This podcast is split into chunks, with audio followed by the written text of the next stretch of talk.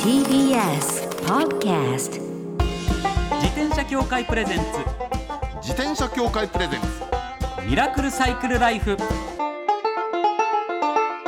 今週も始まりました自転車協会プレゼンツミラクルサイクルライフパーソナリティの石井正則です菊田聡です自転車って楽しいを合言葉にサイクルライフの魅力をお伝えする自転車エンターテインメント番組ですはいまずはこちらのコーナーから週刊自転車ニュース当番組が独断で選んだ気になる自転車ニュースまずはこちら180キロの自転車道がすべて開通長いですね150キロ、 150キロねえー京都府、ん奈良県うん、和歌山県にまたがる全長およそ180キロのうん、はい京奈和自転車道路がすべて開通したとのことなんですよま自さに転車道路ですかはい自転車道あら路すごいじゃないですか180キすごいですよねだからもうまさに京都奈良和歌山のあロ、はい、頭の漢字を取って京奈和うんということなんですけど、えー起点が京都市内の観光地の嵐山ですね、はいはいはい、有名な嵐山うんで桂川や木津川に沿って走り奈良県内では平城宮跡や薬師寺の近くなどを通って南下して、うんえー和歌山県内では紀の川に沿って下って和歌山港がゴールということなんですよすごいですねへー楽しそうだないろんなとこ今言ったな俺、 うんうん180キロだとそうそれだけあるわけですよねねだって京都から和歌山ってそれだけでも結構ありますからねそうですよでねそこをこう巡り巡って180キロでしょ、うんうんうんあ楽しそうでこれすごいと思うのは、はい自転車道なんでしょそうなんですって自転車専用道ですよね、あだからなんかうんそれぞれの地域うんにうんうんサイクリングロードがそれぞれにあったわけなんですけど、うううんサイクルロードはわかります、はいそれで新たに道路を整備するなどして一本につなげたっていう感じみたいでうんすすごいでしかもうん奈良県は今後琵琶湖を一周する琵琶市との連携などにも取り組んでもう広域の周遊観光広いエリアでの観光の促進地域振興につなげたいというふうに考えてらっしゃるんですってやるなって感じですねこれすごい確かに、うん、楽しそうそれらがどんどんつながってこうネットワークが広がっていったら、めちゃめちゃ楽しそうですよねそう思いますよ見どころが満載すぎちゃうみたいな、でしかもねこだわるようだけど、い自転車道でしょはい自転車道っていうのは自転車専用道のことを指すんですよはいで他の例えば車が入ってこられないっていうのが前提なんではい安全に移動ができる自転車の道っていうことでねもうなんかあオランダみたいっていうーちょっとでもこういった取り組みがだんだん広がってくるといいですね、うんこのね自治体自治体ごとにちょっとサイクリングロードあるちょっとサイクリングロードあるがそう分断されちゃってるよりやっぱりこれはつながってった方がうんやっぱり絶対楽しさはねんもうねえ掛け算で膨らんでいくとそう思思ういまんすで。よいいなぜひともこういう取り組み他の自治体もね関西やりますねねね盛り上がってきてますねやっぱねいやー楽しみですはいさあ続いてはこちらです、は0.08秒で膨らむ自転車用エアバッグジャケットですはあはあはあはあジャケットなんですジャケットですかい、はい、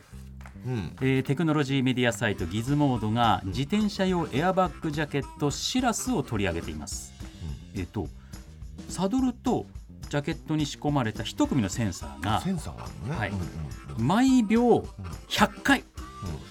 1秒に100回うんうん運転の状態を分析し続けあーはていはいはい事故を検出する、うんうんしてるんですねうんで事故を検出するとガスの力によって0.08秒で膨らむんですって、パンというんですねエアバッグうんうんが、は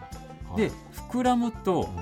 胸とおう腹、んうん首とうん背中のエアバッグが作動するとあかなり首とか危ないですもんーねそうなんですこれヘルメットの代わりになりますよあ実はね、あれね、もう何年前だろう、4、5年前、体験したことあるんですよ。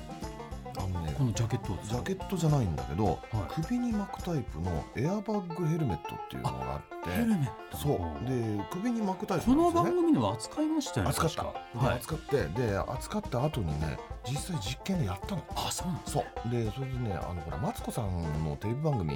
あるじゃないですか、は知らない世界って、はいあれのねママチャリの会っていうのがあって私出てねなるでほそどれで実験したんですよ、はいでそれそれであのねコロンと転んでもうわざとあの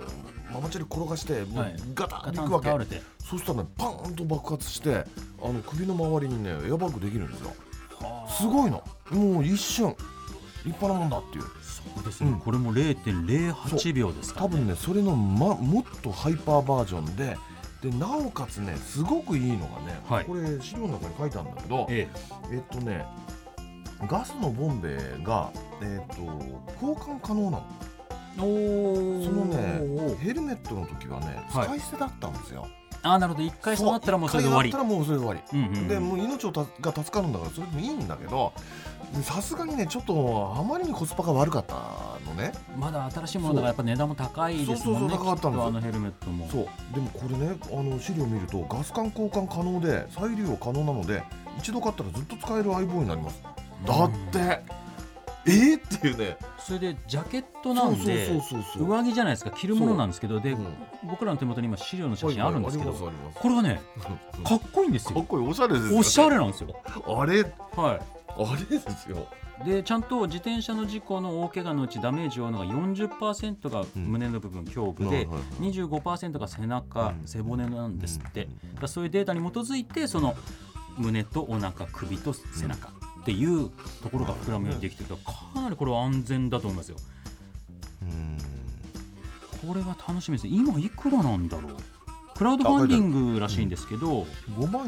5万8400円かからああっからかからて、うんあったので、うんまあ今今後どうなっていくかですねなるほどなるほどなるこほどういったクラウドファンディングってねなる最ほ初のどうちが安いですからそうでもまあよねなんかアウトドアの高級ブランドのうんマウンテンパーカーみたいなとかってああそれぐらいするじゃないですか、まあそれ買うって考えたら決して高すぎはしないですよね次はしないですねはい高いですけど高いですけど高高すすぎはしない、うんこれで安全が変えると思ったぎら、はしないうんそうねぜひぜひチェックしていただきたいと思いますチェックしてください以上週刊自転車ニュースでしたこの後はゲストコーナー先週に引き続き俳優の井上裕貴さんをお迎えします自転車協会プレゼンツミラクルサイクルライフこの番組は自転車協会の提供でお送りします自転車協会からのお知らせです街ではライト自体がついていない自転車やブレーキをかけてもちゃんと止まらない自転車を多く見かけますこれって安全面から考えるととても怖いですよねそこでみんなが安全な自転車に乗れるよう自転車協会では自転車安全基準を定めましたそしてその基準に適合した自転車にだけ貼られるのが BAA マークなんです自転車活用推進法のベースになっている交通政策基本計画では BAA マーク自転車の普及を推進することも謳われていますつまり BAA マークは国も認めた自転車の安全安心の目印ということですね自転車をお買い求めの際は BAA マークが貼ってあるかぜひチェックしてみてください BAA マーク自転車で交通ルールを守って安全安心なサイクルライフを BAA マークについての詳しい情報は自転車協会 BAA のウェブサイトまで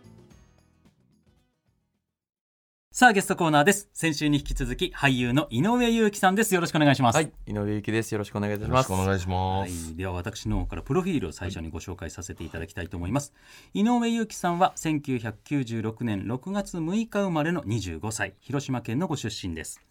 2017年ホリプロタレントスカウトキャラバンで審査員特別賞を受賞翌2018年にはミュージカル「ピーター・パン」で俳優デビューそして2019年には「ウルトラマン大河」でテレビドラマ初主演を果たされました主演映画「ビターサンド」が現在公開中ですでね、もちはいはいろはんいサイクリストでもあるということなんですよねそうそうそうもうすで に小学生の頃にしまなみ海道をお父さんと爆走して、爆笑してそう ですね。爆で走しました今はカスタマイズに邁進してるといういねや本当にちょっと もうカスタム先週の話でもうもっと聞きたいっていう、そうですねカスタム欲が今すごいからす教ごいで すえてくれっていう話してたらもう盛り上がっちゃって全然時間が足りなくなったっていう状況だったんですけどもともと黒森ロードに乗ってるわけでしょ、はい黒森のねそうですね、んラレーとラレーカールトン B でしたっけ、はいすごくいい写真載素って材らのして、うんベースとしていいいいっていう話うでんしたそうもんね、そうそう先週乗りも心地が良くて、乗り心地がいい、うんそうなるとパーツを変えていくと走りは変わるし、うんあともちろん見た見た目的にはどういうあれだったんでいすやかあれなんですか見た目でしかなかったんですよ最初は僕の中ではは、いあのマットブラックの自転車が欲しいなとというのが一番最初マのットブラックうんそうなんですよだからあんまり色的にはガチャガチャはさせたくないなっていうのあは、ーカスタムうんカスタムをする上でうんは思ってまして、うんうんだから先週もあのお聞きしたブレーキとかはすごく今興味あります。あはいー105ですよね。ただね、えっそうと、先週の後ねあの写真見たの、はい、で見たらあのディスクブレーキなのねカルトンビーってで台湾のテクトロっていうメーカーのそのディスクがついてるわけはあでテクトロはね悪くないんで、まあ、そのままでもいいかなと思うんだけなるど,、ほどもしねグレードアップするんであれば、そのディスクごと油圧ブレーキに変えるわけですよ、はいそうするとねそれは良く油圧油のそ圧うそうそうそうと書いて油圧ですね油圧はい油圧の油ね、うん、まあ各社出してるあのー、ブレーキあるんだけど、はいそれに変えるとあーまあかなり良くなるかなという気はするんですが、まあうんまあまあでもいいのかなっていうあー結構ね面倒くさいしそれ上級者結の構なんか上級者方がっていう感じなんですかね。う、そうんだそのマットブラックを貫くとして、うんはいこうバーテープと呼ばれるあテープですよテーね。プではい。巻くやつを、またより自分の理想に近い黒いやつ探してあー巻くとかあとサドルも結構自転車に合わせて結構派手な色のサドルもあったりですとよか、あねただの黒じゃなくてなんかライン赤いラインがビャッと入ってるとかありますねそういうのもあるからもうマットブラック貫くならマットブラック完全に黒のやつ探すとか、そうですあねとそれもはい形が違うと、はいだいぶ自転車の雰囲気変わりますよあーそういう細かいとこの色をそのバーテープとか、はいサドルとか、はいそこの色をパーツちょっと変えるだけでも、はい見た目ガラッと変わるんですえよもうすぐ変えたいんですけどな んか思ったよりそういうところから入った方が楽かもしれないやそいうかもしねれなあいのパーツをそうそこうそうするそうよりうんも確かにね、うんだから僕なんてもう本当に一番びっくりしたのが、は空気を入れるはいところありますよね空気そこのキャップあるじゃないですか、あああーんなちっちゃいところをうん変えるだけで自転車の雰囲気えってぐらい変わるんですよ本当ですか変わるこれ本当変わりますこれは本当本当ですか本当に変わるんですよえこんなちっちゃいものを例えばちょっとワンアクセントにはいこう地味な自転車だから、はいそれをじゃあ黄色に変えてみようかなって黄色いキャップに変えたりするじゃないですか、もうそれだけであれなんかいつもと違う自転車になったみたいな感じになるん ですよいやえあれだけで売ってるもんなん売でっすてる売って売っるてますあれ最初はあのほら黒いプラスチックの単なるちっちゃいネジがはついいはいてるでしそょうですねではあれを外してあのーなんかいろいろあるんですよね結構私ありもますねあのーブルーのメタリックのやつにこう変えてみたのでそしたらねでブルーそそれと同時にねブルーのメタリックにキャップを変えて2つはいホイールにねはいでもう一つねあのー BB っていうねクランク軸のはいあのーネジみたいなのをね一つ変えてみたんですよあのそのそう踏むペダルのそうペダ真ルんの中真んのと中の軸のねあーはいはいはいワッシャーみたいなのを同じ色に変えてみたのはいそしたらね細かそのブルーのメタリックでこれこれこれ3つみたいなあ感じでうわかっこいい統一感みたいそうなそうそうそう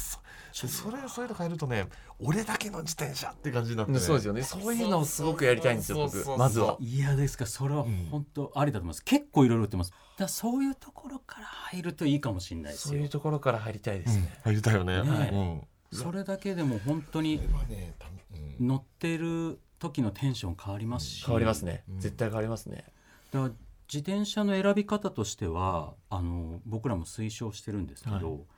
見た目で選んで大正解です、あ本当ですかもうそれしか逆に知識がなかったのでいやすごく良かったと思いまあす、本当です見かた目を愛せないとあのその自転車愛せなくなっちゃうっていうねあそうですよねれあるじゃない乗りたいって思わないですよそうそうだんだんテンション下がってきちゃそううんですですよよねだからそういう意味ではね良かったと思いますだかああよかったでらすその見た目をさらに自分好みに変えていくちょっとした部分だけでもうん変わっていくんで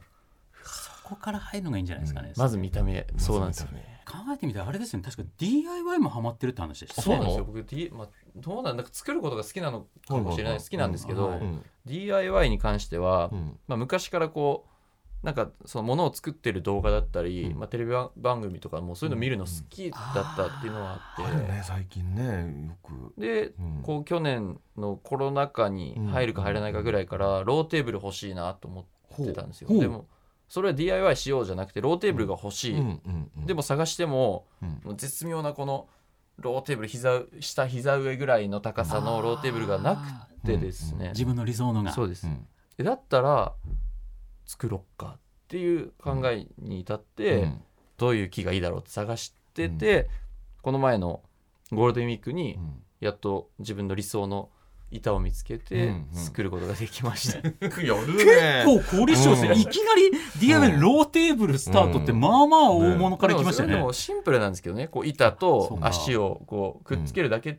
じゃだけなんですけどえなんかどうせならこう満足のいくのが作りたいなと思って、えでもその素材の方からこだわったわけですね そうですね、そういうことがお好きだったら本当じゃあそそののはぴったりねバーテープなりね空気入れのキャップなりすっごいテンション上がってますもん、あそうは い特にねロードバイクはね、あのカスタマイズしがいがあるよいやでもそうですよね、うん絶対面白いと思う本当いやこれは楽しいですよちょっとこういうのできましたってまたこう報告をそうしてくおださい二人にいやさせてもいただちきたいろなんですよだって、ねうんそういうことをじご自身でできるんだったら、うん多分輪行とかも慣れたらすぐやれちゃいそうな気がするんですよ何ねで。すあかのリンコあうのんうん僕は折りたたみでしたけど、はい袋に入れてうん飛行機に乗せたり電車に乗せて移動先でその自転車乗るっていうあのもうひまわりの時のは一い石井さんみたいなそうそうそ感うじそれをロードバイクでもできるんですよ、大きな自転車でも、あそうなんですかあの前輪を外してとか、そうはいちょっと面倒になるんですよ折りたたみより、あ外してでもねやんないといけないんですよねでもねさすがに大したことはないよ、はいあの慣れちゃうと前輪の後輪前後輪を外して三つに重ねて、はで袋に入れてね袋に入れで持ってくあっていうだけでーであの小径車よりもロードバイクの方が基本的に軽いんで持ちやすいは持ずち運びでかはいけどね大きくなるけど軽いんで楽なんですよ、確かに軽いのはすっごい軽いですもんねそうそうそうはいいいやつになればなるほどそうそうだからそういうのがで持ってもっうて多分できるようになっちゃうじゃないですか、うんだと思うで多分そういうこともできるんだらそうするとん、まあ、もちろん宮崎に先週お話したそうです、いねやちょっと宮崎の「ひまわり」というドラマでご一緒したわけですけど。これ今 Hulu で見られるそうですから、うぜひともご覧いただ Hulu きたでい。はいはいあ Hulu で今もそうですねでなんか見あられれるはみたいななかなか楽しいドラマですよね、はいひまわり15分ずつですそうですねだっけ15分かける10話でしたはいね10話短く楽しめるんで、うんぜひともご覧いただきたいと思いますけ宮ども。崎では視聴率50%を記録したというね 10%ですからねすごいですよ。ほとんどみんな見てんだもんあれだか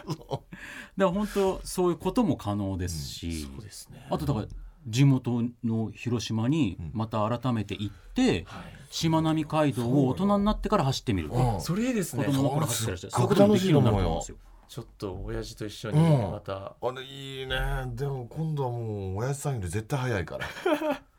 とちょっと成長した姿を、うんいいねそうですよねそれはいいねいや楽しめると思いますよ。いやーこれはもう乗ってもらってまた遊びに来てもらいたいですね。いやもうそうですね絶対にちょっと遊びにはい来させていただきはたい、いです。ぜひぜひぜひまたよろしくお願いいたします。じゃあちょっと井上裕貴さんからお知らせをお願いいたします。ありがとうございます。あの今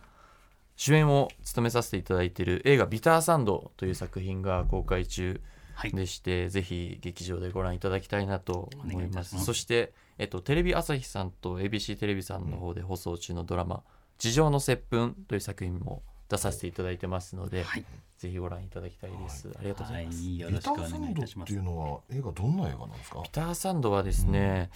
高校時代に突然書かれた相関図がありましてその相関図は相関図僕ががそうなんですよ、書かれてた。主人公のアキトだったりうんヒロインのエリコうんにとってすごくその相関図が拒絶すべき過去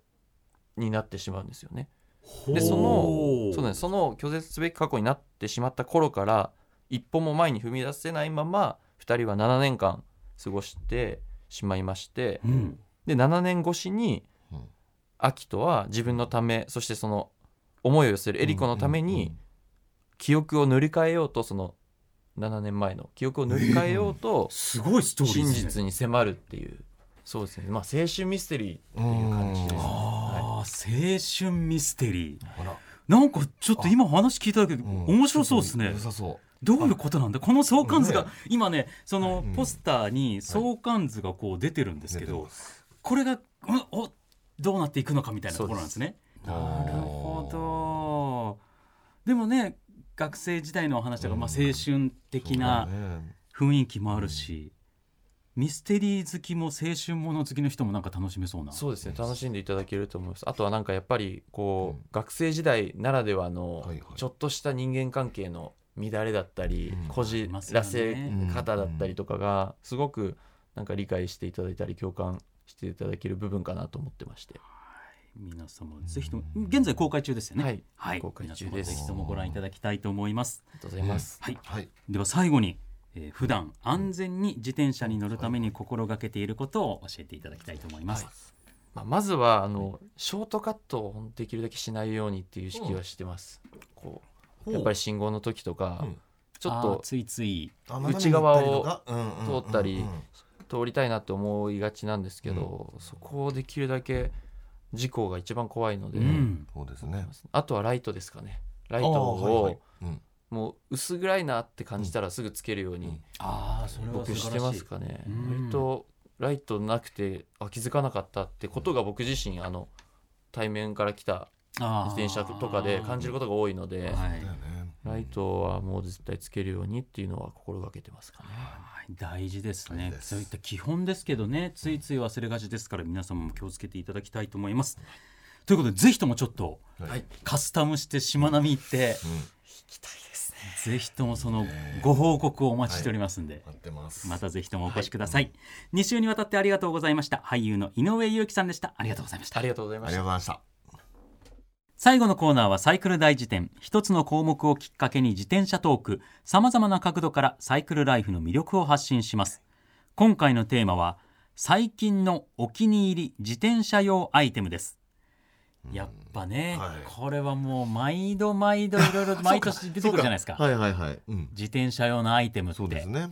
ありますがねえうん僕は石田さん最近もう最近だとこだわりどころがあそこでしょいやもうね、やっぱねワークマンなんですようやっぱりねはいワークマンワークマンね前そのワークマンはのいウェアのアドバイザーとしてうんうんうんやってらっしゃるね山田浩二さんっていう方はいはいはいはいあのフいァッらっシしョゃンいアましナリスたもんねトの方もお越しいただきましたけどうんはもその後もねやっぱねはいワークマン女子とか言っちゃってるわけですよはいはいはワークマン女子男性用アイテムもありますからねこれいうん皆さん勘違いしてるかもしれないですけどうんうんでワークマン女子とか行っていろいろアイテムチェックしてるんですけはどいは最近一個いいの見つけたんですよいまあレインジャケットなんですけどほまあ普通のマウンテンパーカーなんですよ、うんあのおしゃれな感じううの、んもうチャックでフードがついててっていう、はいはいはいあるじゃないですか、はいで結構雨を防ぐタイプの素材になってるやつなんですけど、うんうん背中にもチャックがあるんですようんこれがすごい特徴なんですけど、うんうん背中の真ん中にチャックがビーってあるんですよ縦に縦にほ縦にバーってチうャッわクが割れるのそうなんです割れるんです割れるのうんまさにその通りそこをビヤーって開けると、はいはいは隠し布みたいなのがまたあってあはあはあはあ横にはいはいはい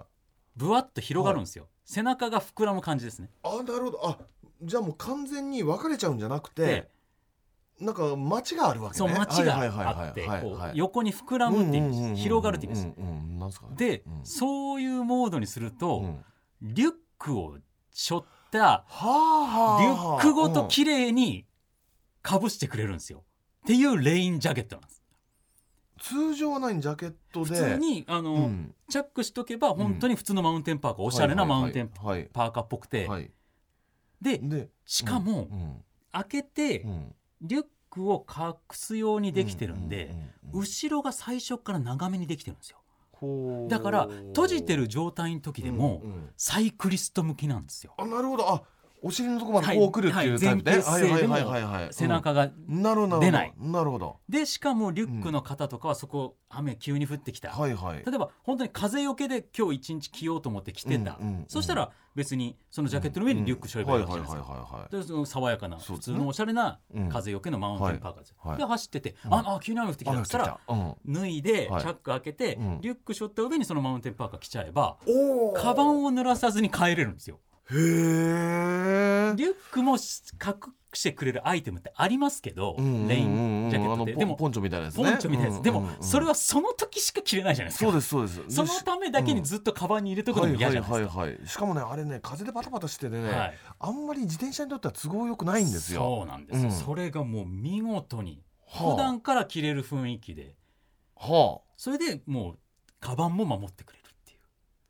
うあへえこれはねあワークマン面白いの作ったなと思ってなんでワークマンはそういうものを作るんですかいやすごいですよね ワークマンってねうん絶対ね開発の人に自転車乗りいるんですいよるんですよね最近僕うん間違いないと思ったことの一つうが、んなんかワークマンのパンツうんでなんかのパンツだったんですけど、うんもちろんいろんなタイプのパンツあるんでそれだけじゃないと思うんですけど、塗料ではいブランドロゴが、はいあの光ったら反射するリフレクター塗料になってるやつがあるんですけうどそれがうん右足の後ろ側にだけあったんですよ。なるほどなるほどこはいれはいはい完はい全にサイクリスト仕様でしょと思ったんでだすってよ。左側通行のね右側のの方が光った方そうそうがそうそう車からの視認性高いんでそうですよねだあすごいねこう目立たないところにリフレクターロゴがとかって書いてあったんですよカタログとかに。見てたらああーと思ってあのワークマンのホームページとか見るとね多分載ってると思います、ぜひともチェックしていただければと思います、すごい以上サイクル大辞典でした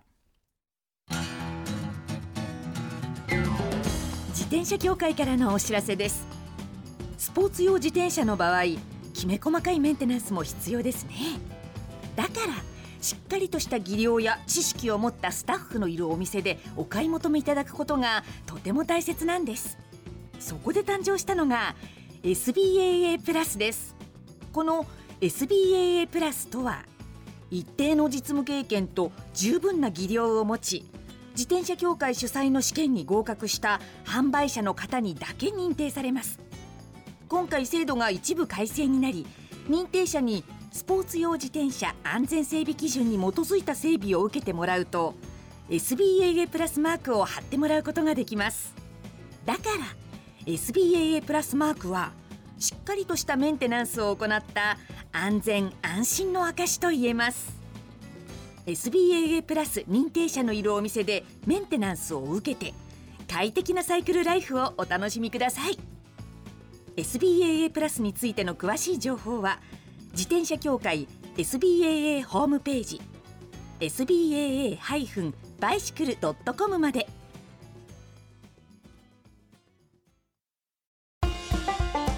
ミラクルサイクルライフそろそろお別れのお時間です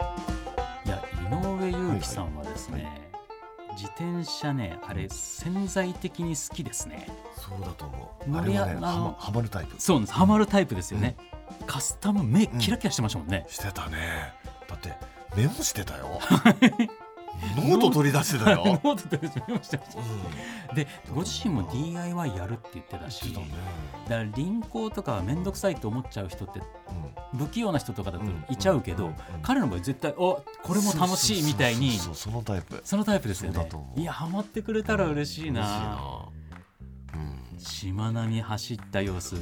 聞かせてほしいですねね本当今だったらもう楽しいと思うなそうですねお父さんと一緒緒にまた走るっていうのはまさにね良さそうですね、うんいやーぜひぜひまたお越しいただいてお話聞かせていただけたら嬉しいなと思います、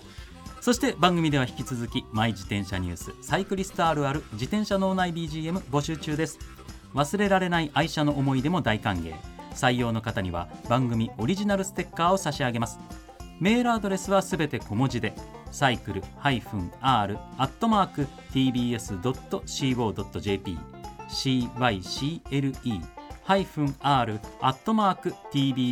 cycle-r-tbs.co.jp までお待ちしておりますお待ちしてますそれではまた来週お会いしましょうお相手は石井正則と北里でした